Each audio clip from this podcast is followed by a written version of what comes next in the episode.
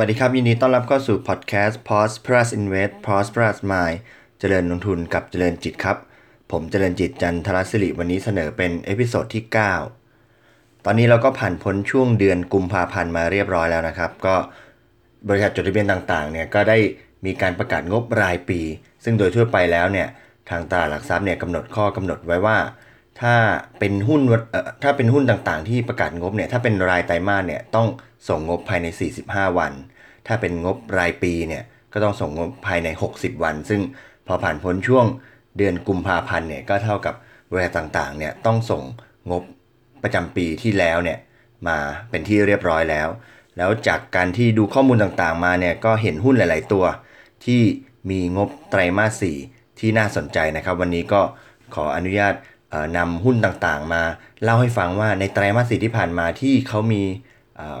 งบ แล้วก็มีผลกำไรที่เติบโตดีเนี่ยมาจากปัจจัยอะไรบ้าง ถึงแม้ว่าผลการดำเนินงานในอดีตจะไม่ได้สะท้อนถึงผลการดำเนินงานที่จะมาถึงในอนาคตนะครับ แต่ว่าการที่เราได้รู้ข้อมูลว่าแต่ละบริษัทเนี่ยเติบโตขึ้นมีกำไรที่ดีมาจากสาเหตุอะไรเนี่ยก็เชื่อว่าจะช่วยให้เราเห็นภาพการลงทุนในหุ้นแต่ละตัวได้ มากขึ้นนะครับ ก็ขอเริ่มต้นตัวแรกเลยตัว CBG หรือว่าตัวคาราบาวกรุ๊ปนะครับ ก็ปีที่ผ่านมาเนี่ยในไตรมาส4เนี่ยทำกำไรได้ที่ 513 ล้านบาทเติบโตขึ้นถึง 145เปอร์เซ็นต์เมื่อเทียบกับปีก่อน ตัวคาราบาวเนี่ยปี 2560เนี่ยเขามีกำไรประมาณ 1,200 ล้านบาท มาปี 61เนี่ย3ไตรมาส รวมกันเนี่ยยังทำได้แค่ 630 ล้านบาทเลยนะ แต่สุดท้ายเนี่ยไตรมาส 4 ไตรมาสเดียวเนี่ยทำกำไรถึง 513 ล้านบาท รวมทั้งปีเนี่ย1,160 ล้านบาท ก็ขึ้นไปเฉียดเฉียดๆกำไรของปี 60 นะครับ ปัจจัยหลักที่ดีขึ้นเนี่ยก็มาจากการขายใน CLMV ซึ่งเติบโตขึ้นถึง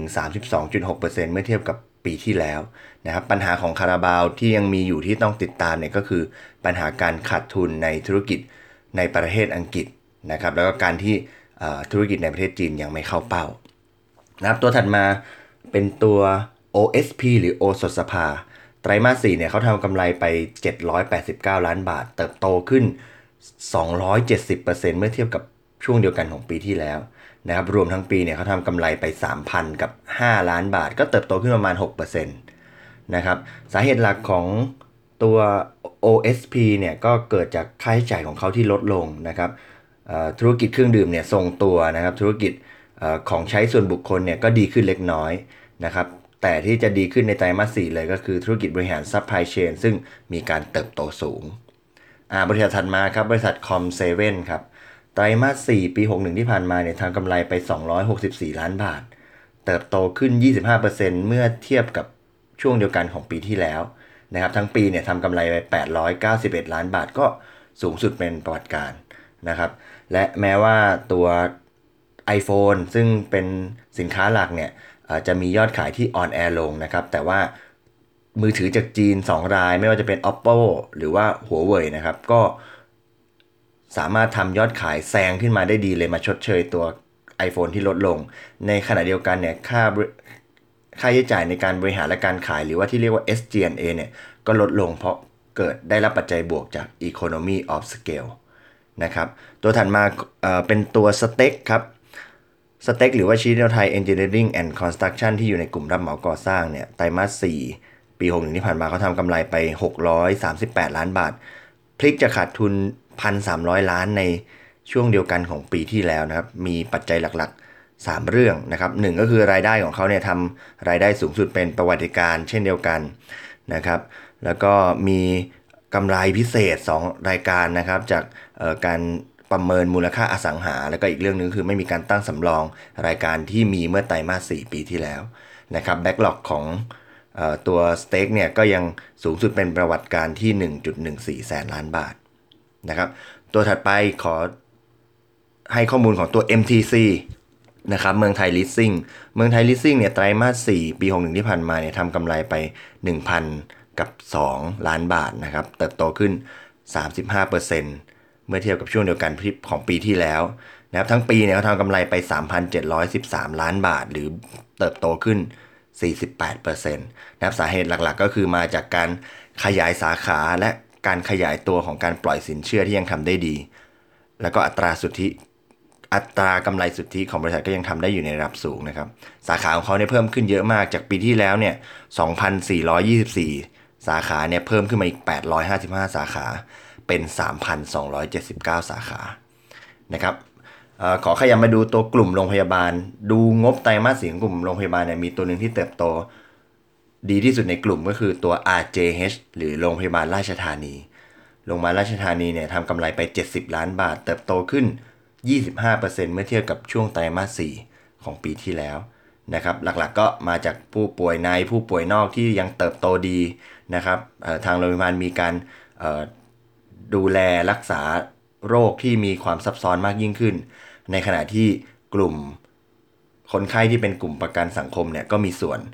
ด้วยเช่นกันในการเพิ่มขึ้นของรายได้และกำไร และบริษัทก็ยังแจ้งอีกว่าบริษัทก็ยังควบคุมต้นทุนได้ดีนะครับ อขอดูอีกตัวหนึ่งตัว BGC หรือว่าบางกอกก๊าซคอนเทนเนอร์ก็เป็น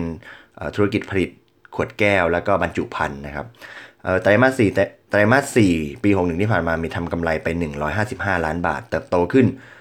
185%เมื่อเทียบกับช่วงไตรมาส4ปีที่แล้วนะครับสาเหตุหลักก็มาจาก1นะต้นทุนวัตถุดิบ หรือว่าต้นทุนวัตถุดิบของเขาเนี่ยก็คือพวกเศษแก้วเนี่ยลดลง 2 ก็คือเขาคุม ควบคุมการผลิตนะคุณภาพการผลิตได้ดีขึ้นนะครับแล้วก็ต้นทุนคงที่ของเขาลดลง เพราะว่าเมื่อช่วงปลายปี 60 ที่ผ่านมาเนี่ยเขาปิดโรงงานไปโรงงานหนึ่งซึ่งเป็นโรงงานที่อาจจะทำการผลิตได้ไม่ดีนักนะครับ อีกตัวหนึ่งนะครับที่จะมาพูดให้ฟังกันก็คืออยู่ในกลุ่มโรงไฟฟ้า ก็คือตัวหุ้นกันกุลนะครับ ไตรมาส 4 ปี 61 เนี่ยทำกำไรไป 355 ล้านบาท เติบโตขึ้นถึง 367%เมื่อเทียบกับช่วงเดียวกันของปีที่แล้ว ธุรกิจโรงไฟฟ้านะครับ ทั้งตัวโซล่านะครับ แสงอาทิตย์หรือว่าพลังงานลมนะครับ ในญี่ปุ่นก็เริ่มดำเนินการ รวมถึงโรงไฟฟ้าพลังงานลมในประเทศไทยด้วย ก็เพิ่มกำลังการผลิตโรงไฟฟ้าเนี่ยจาก 173 เมกะวัตต์ ไปเป็น 314 เมกะวัตต์ นะครับโดยธุรกิจโรงไฟฟ้าเนี่ยมีรายได้คิดเป็น 51%ของรายได้ทั้งหมดนะครับซึ่งก็เติบโตขึ้น 36%เมื่อเทียบกับปีที่แล้วนะครับตัวสุดท้ายเป็นตัว BTS Group แต่ BTS ตัว BTS เนี่ยไม่ได้เป็นงบไตรมาส4นะครับเป็นงบไตรมาส3ของเขา ซึ่งงบปีของเขาเนี่ยจะปิดตอนเดือนมีนาคมนะครับทำกำไรไป 1,189 ล้านบาท เติบโตขึ้น 34%เมื่อเทียบกับไตรมาสเดียวกันเมื่อปีก่อน มีปัจจัยหลักมา 3 อย่างนะครับ ภาพรวมกำไรายได้เนี่ยเติบโตไปถึง 290 290%นะครับหลักๆก็มาจากการรับรู้รายได้ของการก่อสร้าง รถไฟฟ้าสายสีชมพู แล้วก็สายสีเหลืองนะครับ ซึ่ง BTS เนี่ยร่วมทุนเป็นร่วมทุนกับอีก 2 บริษัทนะครับ เป็นกิจการร่วมค้า BSR เนี่ยประกอบด้วย BTS เนี่ยถือ 75% สเต็กนะฮะถือ 15%แล้วก็โรงไฟฟ้าลาดบุรีเนี่ยถือ 10%เข้าไปได้งานตัวรถไฟฟ้าสายสีชมพูแล้วก็สีเหลือง ซึ่งเขา